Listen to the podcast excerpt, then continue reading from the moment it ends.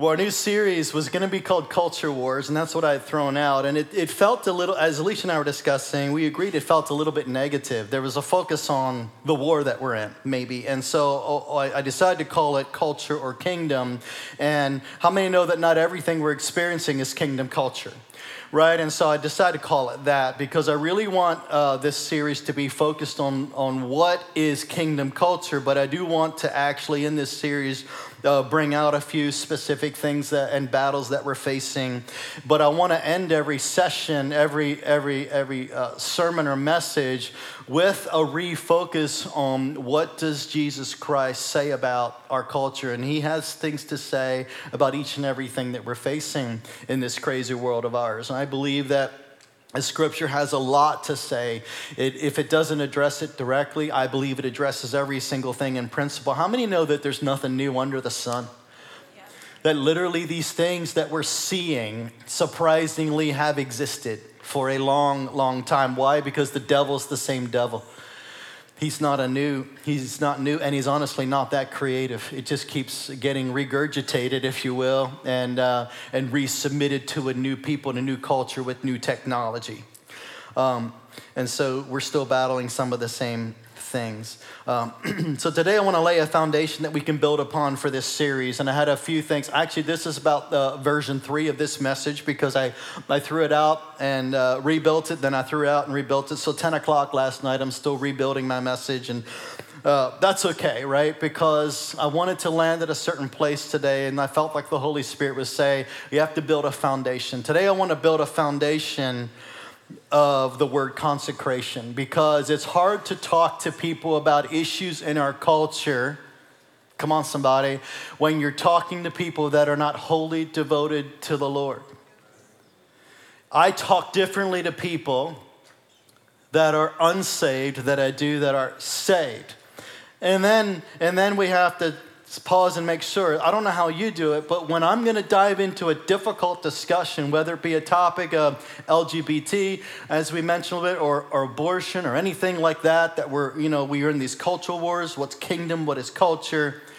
I actually, first and foremost, make sure that I know where that person is in their commitment to the Lord as should we all. Why? Because when you're having these, these critical discussions, uh, it'll either it'll either divide you from people or it'll bring people together but jesus was able man I, I know that jesus came to say do it this way but he was able to navigate so well and he was short and abrupt and almost mean with people that needed a, a smack but he was so kind and so loving to people that needed to be brought into the kingdom, like the woman caught in adultery and all that. And I want to be able to navigate through things like this. So today, I feel like I'm supposed to talk mostly about a consecrated heart. Because when we have a consecrated heart and we're fully devoted in pure devotion to Jesus Christ, we know where we're at, then we can have some great discussions about where our culture is. Does that make sense?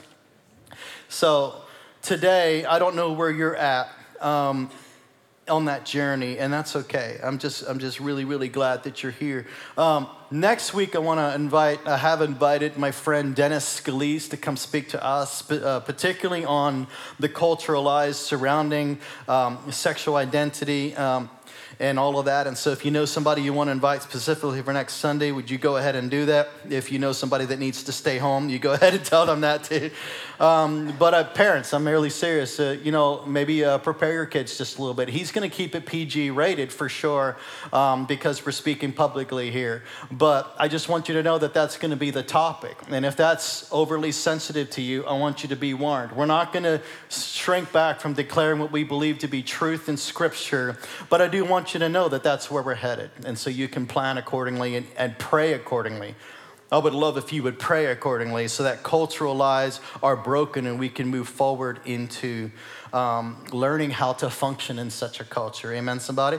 And then um, I always like to say, hold on to your seat rails because then we're going to talk a little bit about politics before we wrap up. And I want to talk about some other lies in our culture. And I don't know which Sunday will be which, so you just have to come prepared for that. And um, a lot of you want to know where I stand on certain things. And I'm not sure if I'll say everything you want me to say or get behind every candidate that you would like me to get behind but that's okay we're going to talk about those things right and and ask for god's heart because we're in a crazy year already and it's going to ramp up toward November. Come on, somebody. Yeah. 1 Corinthians 2, let's start there. For who has known the mind of the Lord, Paul writes, so as to instruct him. But we have the mind of Christ. But we have the mind of Christ. Somebody say, I have the mind of Christ. And so that is one of the biggest questions, isn't it? Let's make up our minds. Is it the mind of Christ? Is my mind fixed on Christ Jesus? Is it in Christ Jesus? Am I thinking the thoughts of the Lord in this season? Let's spend more time focusing on Christ and his kingdom than the cultural influences. Can I get an amen? If I am spending more time watching the news and more time on social media and more time on what Hollywood has to offer, more time on all of that combined than I am in the word and in prayer and in worship, I am already losing the battle. Somebody say, Oi.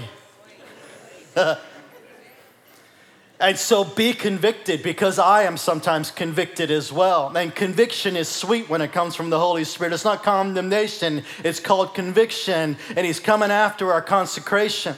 Because if I get social media bogged down and I get Hollywood bogged down, I like to watch a movie just like you do every now and then, or I'm just news news and updates and news and updates. And then when I go to the Lord, I give him five minutes right? Or 10 minutes to start my day, or, or maybe I give him 15 minutes at the end of the day, or I pray a sleepy prayer. We're already losing the cultural battle. And, and, and it starts with a consecrated mind. Somebody say, mind. It doesn't start with the debates going on in our culture. It starts with a consecrated mind. From that place, there's authority for you to even discuss the stuff in the broader cultural. You're following somebody. So the series question throughout is going to be is my focus on the culture and what it has to offer or am I talking about it from and with a kingdom mindset? When I watched a documentary recently in bits and pieces throughout the uh, uh, over a course of maybe a, a few weeks, it wasn't a long documentary. I rarely watch documentaries, but this one was really really interesting. And it was about the rise and fall of the Roman Empire.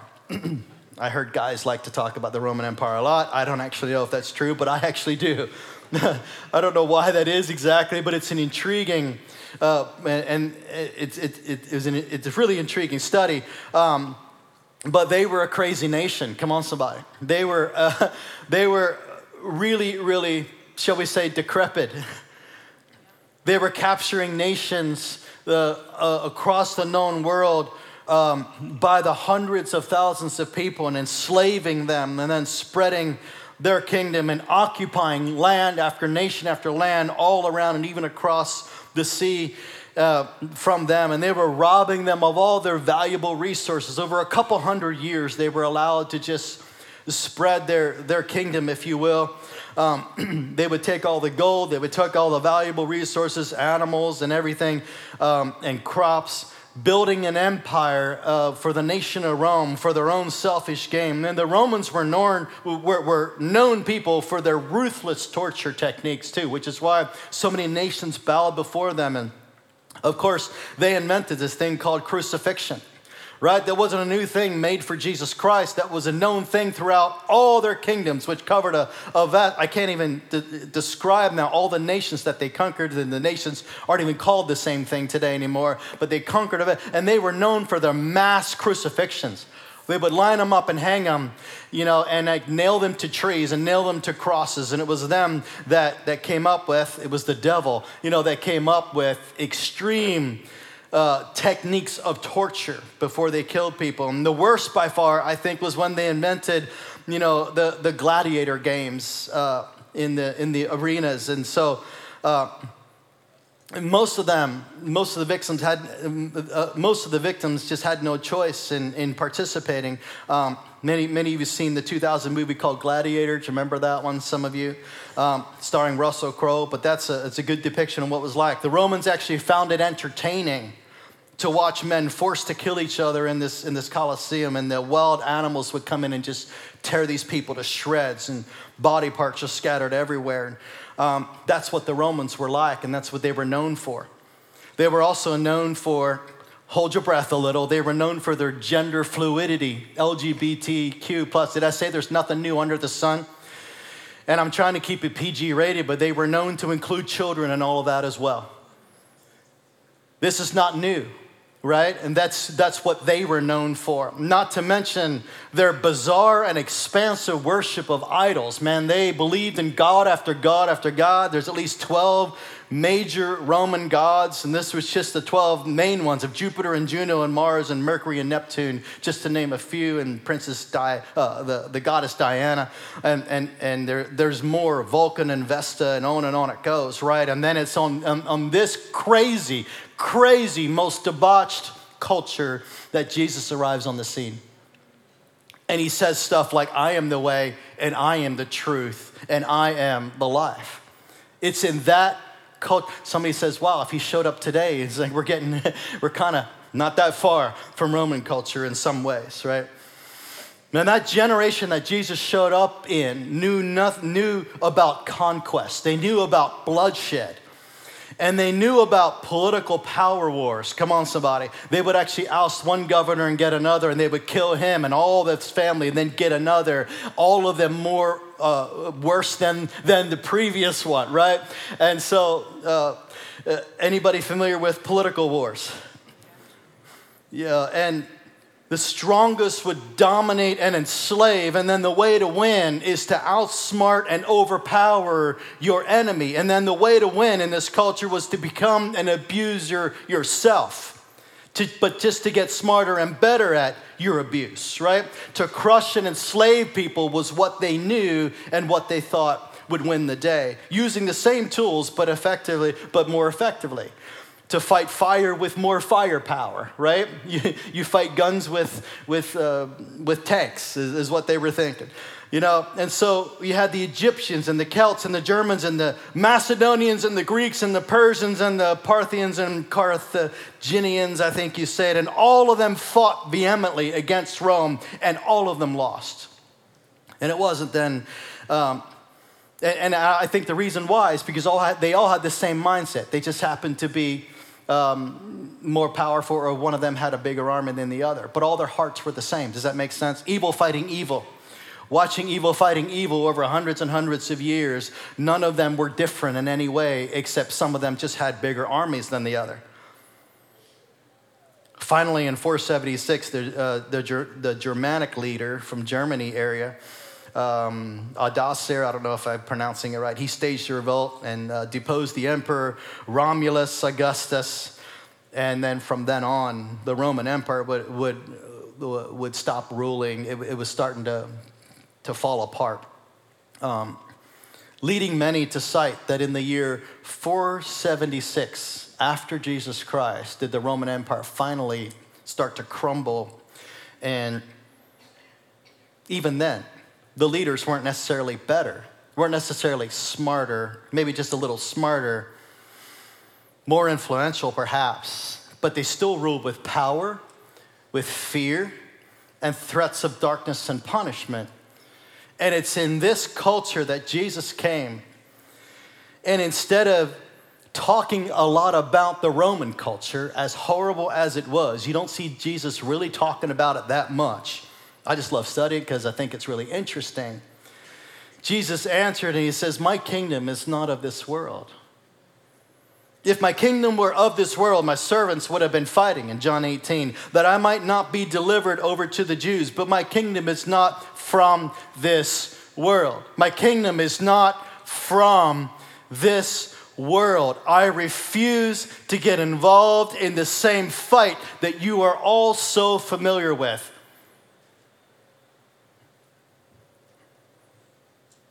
if we watch and we listen and we follow my lead, follow his lead, Jesus says, if you would watch and listen and follow my lead, my kingdom then is different and it's established in hearts of men, and then it's established in homes, and then it's in communities, and then even nations can bow the knee to Jesus Christ. But he said, First, I rule and reign in this place called the soul, in the heart of man. However, what we see then, and even in our day, is when hearts, like the soul realm, the mind, will, and emotions, are leading the way, that's what people are led by, right? Then the spirit of the age dominates. then it establishes a different kingdom on the earth. First in the mind, then in the families, then in regions, and then in nations. But then when we find ourselves thinking and living, um, when we say, wait a minute, I am actually ruled by Jesus Christ in my mind and in my family and in my culture. Now we are countercultural, perhaps, from what is happening in our culture. Does that make sense? Can I just pause right here and say, I think one of the one of the worst things that Christians believe nowadays is that there's a neutral ground between the kingdom of darkness and the kingdom of light. Most Christians believe that culture is just neutral. If, if people that you know, or, or, or us, are not led by the Holy Spirit, we actually then have this odd place, in between place, where we just think they're led by culture or they're led by whatever, the latest I don't song or poem, or they're just led by a general sense of morality. If morality doesn't come from the Holy Spirit, what spirit do you think is leading? There is no neutral ground. Let me crush that idea. You're either being led by the Spirit or you're being influenced by another spirit. And I want to get rid of this idea that America will survive just by general neutral culture if we can just stay in this place of neutrality and you do what's best for you and I do what's best for me. I believe, you believe, and we're just all somehow friends. No, it'll go one way or the other, and it is going one way or the other. It is actually a little more black and white than what we want to believe. It doesn't make us mean. We still love with the love of the Lord, but let me call it what it is, right? It's either the kingdom of, of Christ or it is the kingdom of darkness. Hallelujah. Isaiah 55 9. I need, a, I need a tissue. Can you hand me a few? I'm not crying. I was earlier, I was talking about Dominic, but my nose seems to be a little. Thank you, love. Give her a hand. She's an amazing woman. Thank you so much. Isaiah 55 9 says, As the heavens are higher than the earth, so are my ways higher than your ways, and my thoughts than your thoughts. And this is God speaking through the prophet Isaiah. But how many know that that's not meant to be a statement of that's just exactly how it is? Jesus came so that our thoughts are then made into his thoughts, right? Except they should then be higher thoughts. He didn't come to earth to just relate to us and become like us. He came to earth then to lift us up, to be seated where he is, so that the way that we think is higher than the neutral or, or the culture of our day. So, Colossians 3, starting at 1 If then you have been raised with Christ, seek the things that are above, where Christ is. You're seated at the right hand of God. And it says, Set your mind on things that are above above and not on the things that are on the earth.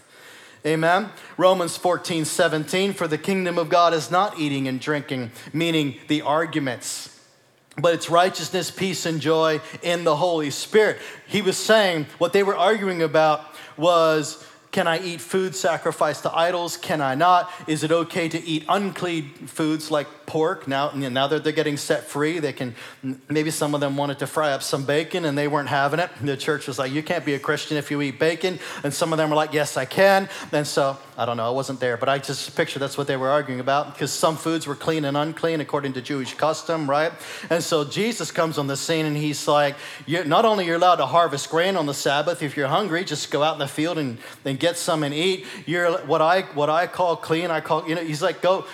He's breaking down some of the stereotypes or some of the old Jewish uh, laws and rules, but he says my kingdom is different, and it's righteousness, peace, and joy in the Holy Spirit. I'm going to pause and say, what is the enemy throwing at you? What lies and what deceptions and what seductions, it's almost the same word, deceptions and seductions and fears is he using nowadays to, to cause you to get sucked into the culture of our day? Man, we, we need to be standing in the kingdom and in Christ Jesus, where the Holy Spirit causes us then to discern these things and to know, and then to start to reject anything outside the kingdom of God and keep us from being led astray. But I think the three main weapons of the enemy nowadays is this thing called deception. Similarly, seduction, things that sort of lure you astray. And then this really big weapon that he likes to hurl at us, this thing called fear. Um, in 2 Corinthians, Paul writes, But I'm afraid that as the serpent deceived Eve by his cunning, your thoughts, somebody say, My thoughts, will be led astray. Paul's writing about our thought life will be led astray from a sincere and pure devotion to Christ. And I fear that that's where we are today, too. And uh, I know we're not the Roman culture, we're the American culture. But um, I believe that really, really, really applies to this culture as well. That is, that is the first thing the enemy does, which is why I'm starting here today. Not necessarily addressing a big thing out there in our culture. I, I'm asking us today where is our pure devotion right here in our minds? Are we being led astray? Our, our key position to start to discern what is of the evil one and what is of the kingdom of God is to make sure that we are seated in the right place. And that's why it's so hard to engage people in these types of topics when you don't know where they are wholly devoted to the Lord. Now, I trust that 99.9% are today. That's why you're here. You're wholly devoted to coming to church on Sunday. That's a good, that's a good step, isn't it? Well, some of you really fought just to get here this morning. Amen, somebody. It's not easy getting your kids ready for church. I remember those days. Uh, but, but listen, I'm talking about a heart issue. When we won't get that far in influencing culture when we worship at the same altars. If I know more about my favorite football player than I do Jesus Christ, oh? If I know more about where my favorite singer, she's not my favorite singer, your favorite singer, Taylor Swift. If, I'm just busting on a few things now. Is that okay? Can I topple a few idols in our culture? If I know about if I know more about her songs and her lyrics and where she's playing next, which is intriguing. She's the biggest now in our country as far as pop singers and the most wealthiest that's out there right now. Right? If I know more about that than I do about it, the kingdom, if I know more about Taylor's lyrics than I do scripture, I still call myself a man of God, a woman of God. We are worshiping many times at the same altars that our culture worships at. If I am a believer and I think it's okay to kill the baby inside of my womb, I am worshiping at the same altar and calling myself a believer and then worshiping at the altar of Baal. Somebody say, ouch. I don't value life the way God values life.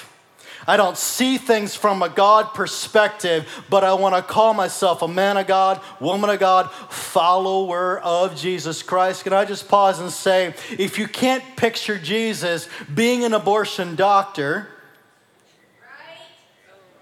what are we doing worshiping at the altar of Baal? If you want to know what I mean by the altar of Baal, it's, there's nothing new under the sun. That is where they went to sacrifice their babies and they would burn them alive while they screamed. They just chanted louder so they couldn't hear the screams of their children while they were burning them alive. I'm so trying so hard to keep this PG rated this morning. No, just preach. Okay? There's nothing new. This is the same devil. This is the same evil force. We just do it differently now behind closed doors with people that call themselves doctors. Led by the same demons. Shabasha. Come on, somebody. If we, if we as a church and we as a church culture, as we as a body of Christ, insist on keeping the same altars in place, we have no influence over the election coming up. We have no influence over breaking the abortion strongholds in our country. We have no issues on the demonic things that are happening on stages with popular singers nationwide. And they are doing public public seances and witchcraft right on right in open stages and open fields to the point where actually people that never met the Lord I think his last name is Scott. I can't remember his first name. People that never knew the Lord went to this concert and said, There was something really strange about that. It felt demonic. They said these things and they are not followers of Jesus Christ. Even they have more discernment. Okay, okay. I, I, I, I love you guys so much, but sometimes, sometimes I just want to pause to pray. Because, because man, we, will, we cannot be influence, uh, influences of influencers in our culture with the kingdom of Jesus Christ until we say, I am done worshiping at those same altars. Talking to people with divided hearts. Some of you know some people with divided hearts concerning the right and the wrong things in our culture those things lead to the arguments and the divisions and the disagreements and the alienation that we sometimes feel, right? Our key position is to say, I am fully consecrated to God. So there's one concept I want to finish out this message with, and I just want to throw a few scriptures out and look at them carefully and um, this is why I changed my message last night at 10 o'clock. Again, this one concept I want to leave you with today. If you remember nothing else that I said, it's this word called consecration. Can we say consecration? It's not a word that, that I use a lot in, in just talking to people throughout the week, and maybe you do. You're way more holy than I, but I, I don't use the word consecration very much. But it is a biblical word, and it has a biblical definition. You can find it in the Old Testament a few places, but it also in New Testament it's also explained in a variety of ways. The biblical definition of the word consecration simply means this to be set apart. It's the act of dedicating yourself to the service and the worship of God in all that you do. Come on, doesn't mean you have to be at church 24 7, understand that, or in the church building, but you are the church 24 7. Amen, somebody? It means to make holy or dedicate to a higher purpose. So just like I went to the kitchen a couple months ago, this, this kitchen right here in Grace Church, and I consecrated this glass to be used for my preaching water. It should not be used for any other purposes. Why? Because it looks nice. It's the only one that looked nice to keep right next to me. It looks like something that was handed down for generations, and but it has an elegance to it, doesn't it? And when I see this, I can't imagine pouring soda in this glass. I don't I could. I mean, it wouldn't be sinful. I don't. I just now keep this glass to myself, and it has it has a very specific purpose. It's for me to preach right here. It's consecrated. That's what that word means. It means set apart. You have certain things in your kitchen or guys in your tool room, right, that you have set apart for a specific purpose. You don't use a screwdriver, a screwdriver like a hammer. Well, some of you do, but you're using it for its wrong purpose. you're too lazy to go get a hammer. I've done that. You understand? So it means that this was made for a specific purpose and it should then be consecrated and set apart for a specific purpose. And God looks at you and I and says, They were made for a specific reason. I wish that they wouldn't use themselves for another purpose. They don't fit so well in this culture when they use themselves for the wrong reasons. I didn't create them to be used for sin. I didn't create them to be used to appeal to the culture or to worship along with the idols of our day. I created them to be God fearing, God loving. And in Romans 12, 1, it says, I appeal to you, therefore, brothers, by the mercies of God, to present your bodies as a living sacrifice, holy and acceptable to God, which is your spiritual worship. Can I get a Berks County amen? It doesn't mean that he isn't still the sacrifice for our sins, Jesus Christ, but he says, now you as a living sacrifice, you don't have to sacrifice on a cross. You can't do it anyway. You can't take care of that kind of thing like I did. But now, because you live fully devoted, fully consecrated, that is your living sacrifice. Back to me. What, what does it mean when God says consecrate yourself. It means set yourself apart from mainstream culture. I don't even care. Listen, I don't even care if our culture shifts and we get an amazing president. Sorry for those of you that voted. I, I, just can't bring myself to say we have an amazing president. I'm not actually sure that we've had an amazing president yet. What I mean by that is, some have done some amazing work, but I have yet to see in my day a spirit filled president of the United States that actually is wholly devoted to the man Jesus Christ. I haven't seen that yet. Now, some have done amazing things. Come on, somebody, we can all agree with that. But I haven't yet seen a wholly devoted follower of Christ at the highest office or offices in our nation yet. Some of them seem to love the Lord, many of them seem to know exactly what to say to make us think they love the Lord, and behind the scenes, Okay, I'll, I'll preach on politics some other day. Set yourself apart from mainstream culture because kingdom culture is not of this world. That's not where it comes from. From your ways and your ways of the world and all its enticements, given priority to spiritual things. Now, we give priority now to spiritual things over physical things. What does it mean to consecrate yourself? It means the priority now is spiritual things, even though I sometimes have to go do physical things. It will require intentionally avoiding things that hinder you from connecting with God or they take time away from your relationship with Jesus Christ. And things that shift your focus and seduce your heart away from God's will and God's ways need to be, I say, contended with and fought with. And, um, and sometimes that's tough to preach because it can come across extremely legalistic and saying, you know, to get rid of your TVs and all this kind of stuff and get rid of social media. I'm actually, I'm actually not like that. The, the, the, all of these things, in and of themselves, these tools that we have, such as TV and social media, are neutral in and of themselves, right? They can be used to further the kingdom of God, but they can also be used for incredible evil. And so that's where we get to contend with this stuff and saying, what is tripping me up? What is seducing my heart away? And where is it that I worship at the same idols as the world?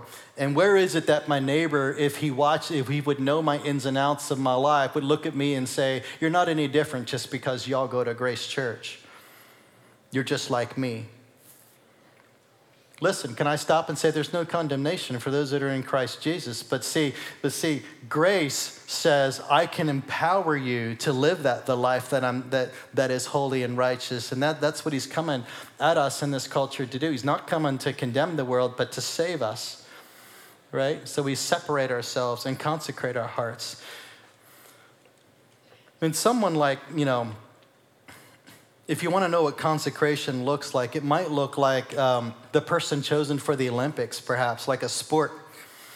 And at least for that season of their lives, there is like a sincere, all in devotion, at least for that season and to that cause. They live it, breathe it, eat it night and day. Man, they are going to sleep thinking about it, they are waking up thinking about it, and um, it becomes all consuming, right? And so, where is the Olympic type of Jesus followers? This is what I've been wondering.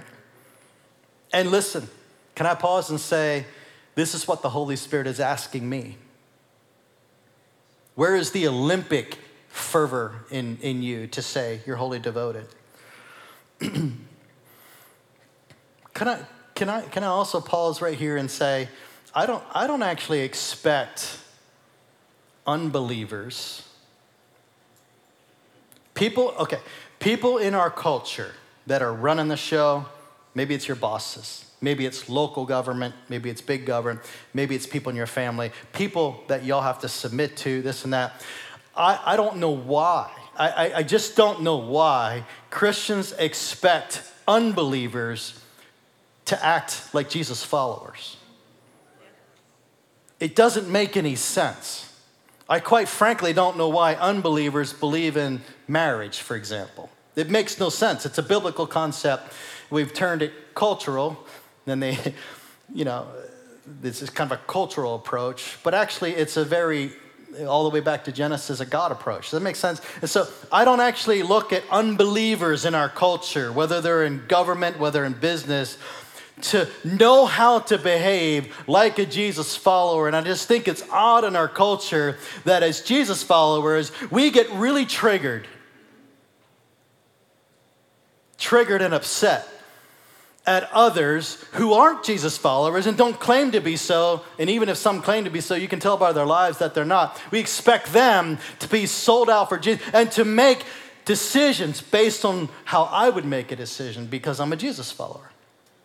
Okay, I'll get off my soapbox. It just makes no sense. I'm, I'm, I'm, I'm pushing at buttons in how we engage our culture. Is that okay? How we engage our culture today. Paul said in Galatians 1, 1.15, but, but when he who had set me apart before I was born and who called me by his grace, basically Paul is telling you and I, he felt consecrated to a certain calling and to function a certain way. Do you and I know that we too have been set apart and consecrated for the kingdom purposes, not just to work, eat, sleep, and die? We've been set apart and consecrated for kingdom purposes. Can I just say that's why you were born? 1 Peter 2 9, but you're a chosen race, a royal priesthood. I want you to soak this in. Peter writes this so well. You are a chosen race, you're a royal priesthood. You're a holy nation. You're a people for his own possession, that you may proclaim the excellencies of him who called you out of darkness and he placed you into his marvelous light. Can somebody say, I'm set apart? 2 Corinthians 6, starting at 14, do not be unequally yoked with unbelievers. This is not a marriage verse, by the way, although it, you can apply it to marriage. We use it a lot to say don't marry someone if they're not a Christian, and you are. It'll cause some contention. But actually, this just means in the world, in the culture that you live in, do not be unequally yoked with unbelievers. Did Jesus love unbelievers? Did he die for unbelievers? All right, so read this properly. It means don't get don't get in bed with them and don't sign a pact with them and don't do business the way they do business. Come on, somebody. For what partnership has righteousness with lawlessness? And, or what fellowship has light with darkness? And what accord has Christ with this idol called Belial? Or what portion does a believer share with an unbeliever? What agreement has the temple of God with idols? Why are you worshiping the same thing? For we are the temple of, uh, we, we are the temple of the living God. And as God said, I'll make my dwelling among them and walk among them, and I'm going to be their God, and they shall be my people. Therefore, go out from their midst and be separate from them, says the Lord, and touch no unclean thing. Then will I welcome you, and I'm going to be your father to you. You're going to be my sons and my daughters, says the Lord Almighty. Somebody say, I'm set apart. Now there's a however. Somebody say, however, I'm still in the world. I'm bumping shoulders with the world. I'm trying to influence, but I might be being influenced. Um, where I'm made for kingdom purposes. I agree with you, Pastor Vern, but it's like I'm trying to function in a, in a working among thorn bushes. And I come home from work a little bloody and maybe a little tainted and I come home from school having been exposed to some things that are not part of the kingdom of God, right? Any of you there right now? Blessed are you who just work with all Christians like I do, man. It's awesome. But no, I, you know, I'm in the world just, you know, just like some of y'all. I mean, we get tainted. Jesus prayed for us in John 17. He's like, My prayer is not that you take them out of the world, but that you protect them from the evil one.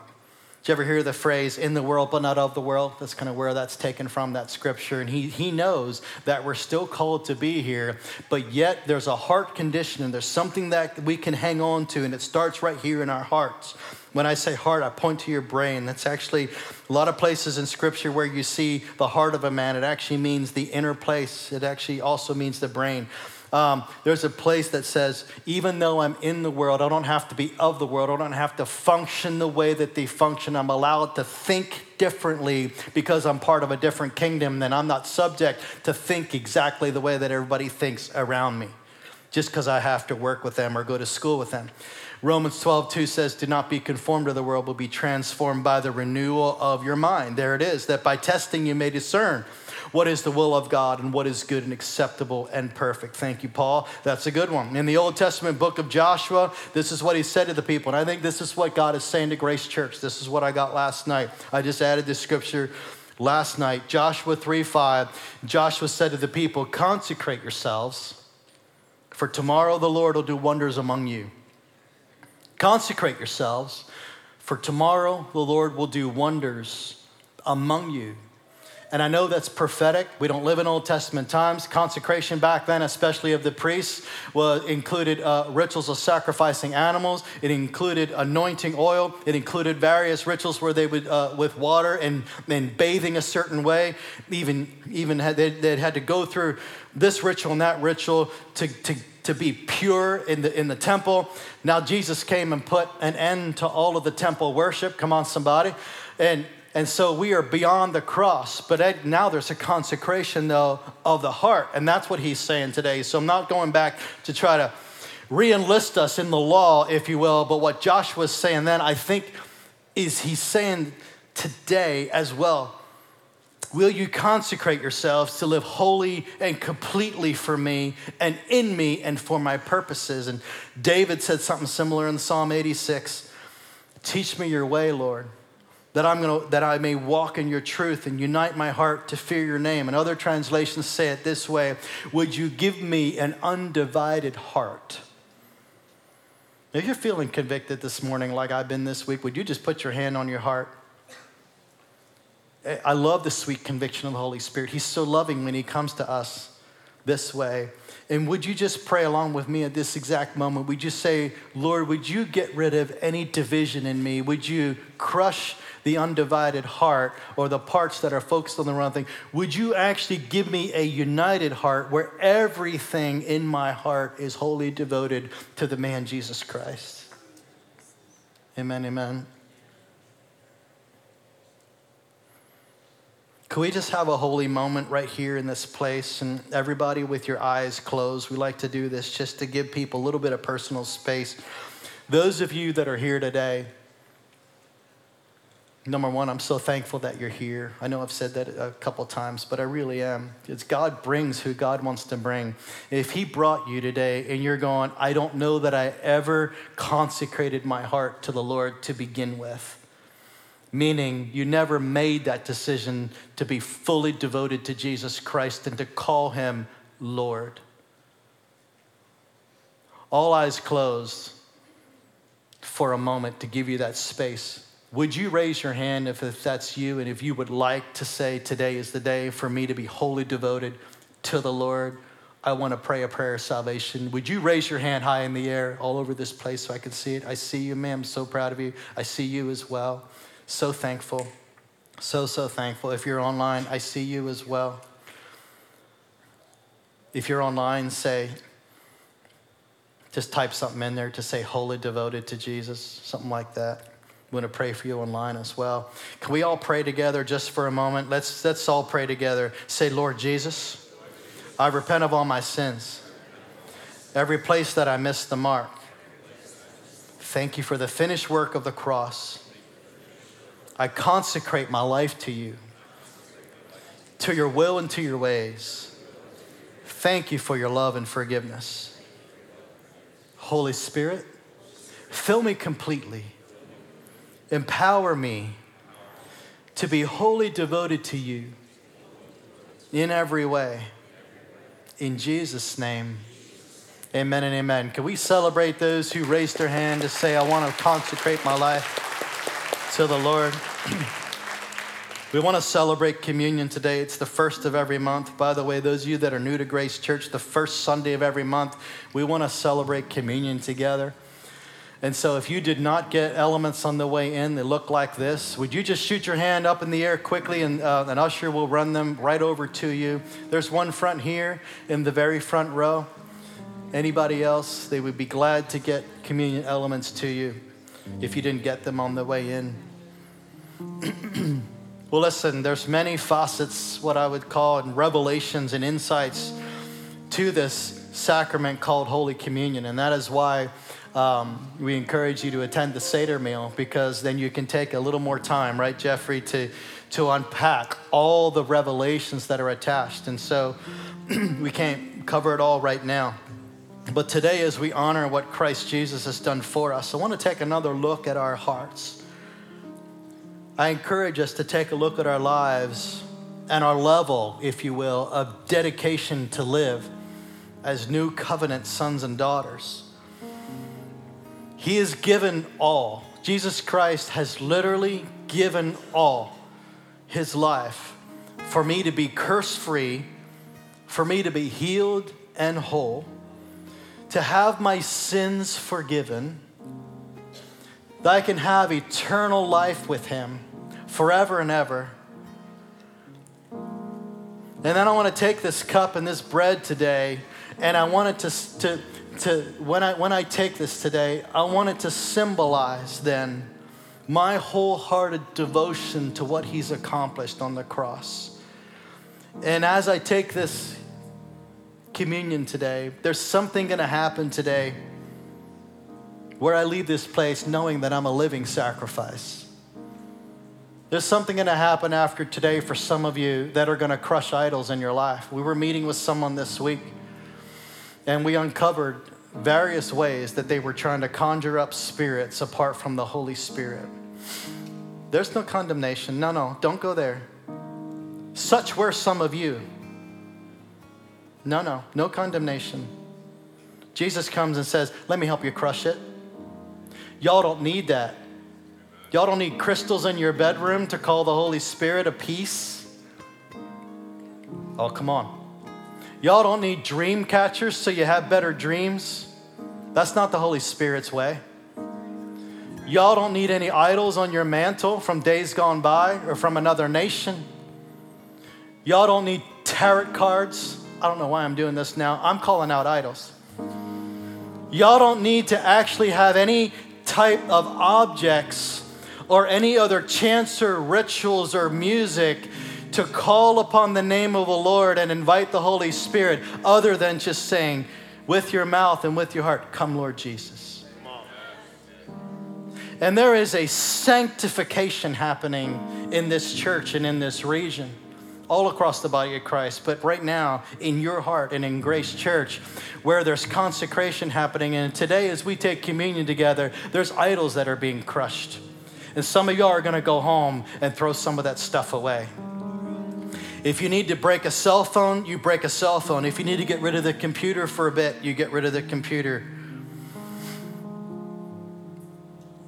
On the night when Jesus was betrayed in 1 Corinthians 11, this is Jesus. He took the bread, he took the cup, he thanked God for it, and he broke it. He gave his disciples, he said, Take this and eat it. This is my body, which is given for you. He said, Do this in remembrance of me. And then he did the same with the cup. He said, The cup is the new agreement between God and that had and and you, the agreement between God and you. Excuse me, I'm going to read this better. This cup is the new agreement between God and you that has been established and set in motion by my blood. Do this in remembrance of me whenever you drink it.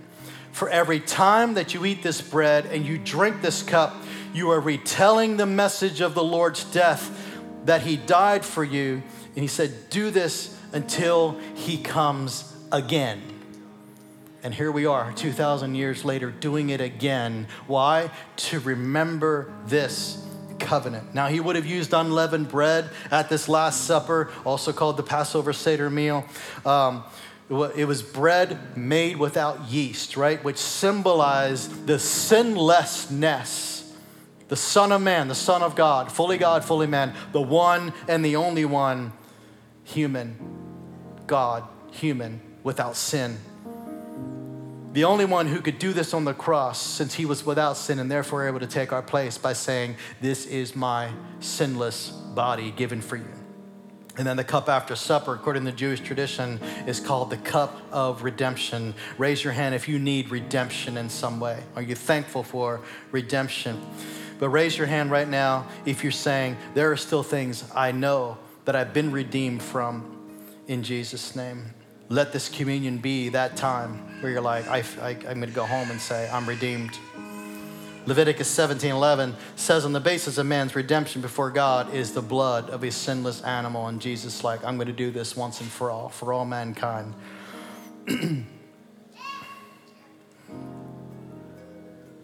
so I want to pause and say thank you. Can we just hold our elements like this? I'm going to thank you for your life sacrificed on the cross for all of mankind to redeem us from the pit, to forgive us our sins, to heal our diseases, to reconnect us in relationship to God the Father. Jesus, we thank you. Never again to be under a curse. Can I get a good amen? We take this cup, we take this bread today in remembrance of this incredible act of redemption. And by it, we also consecrate our hearts and set our hearts fully and wholeheartedly in pure devotion to you, Lord Jesus Christ. Would you carefully with me peel back the bread? And let's take that together as a church body. As you're doing it, say your own prayer and say it your way. Say, Lord, I consecrate myself. Let's turn it carefully over and very carefully peel back the juice.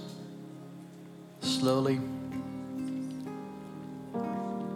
And let's take this juice together.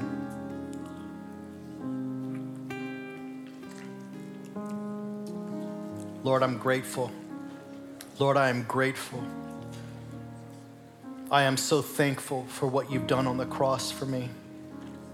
In Jesus' name.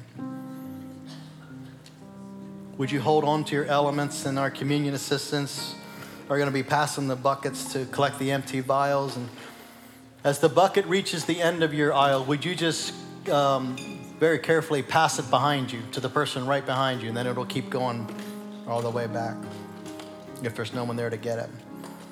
While you're doing that, would you all stand with me? We're actually going to close today with a song we talked about this week. We want to close with a song. And again, it's a heart of crushing idols, it's a heart of consecration. And make this song your prayer. And I'm going to come back up after this and, and close out because we still want to close with a time of personal prayer ministry. So thank you, Nate.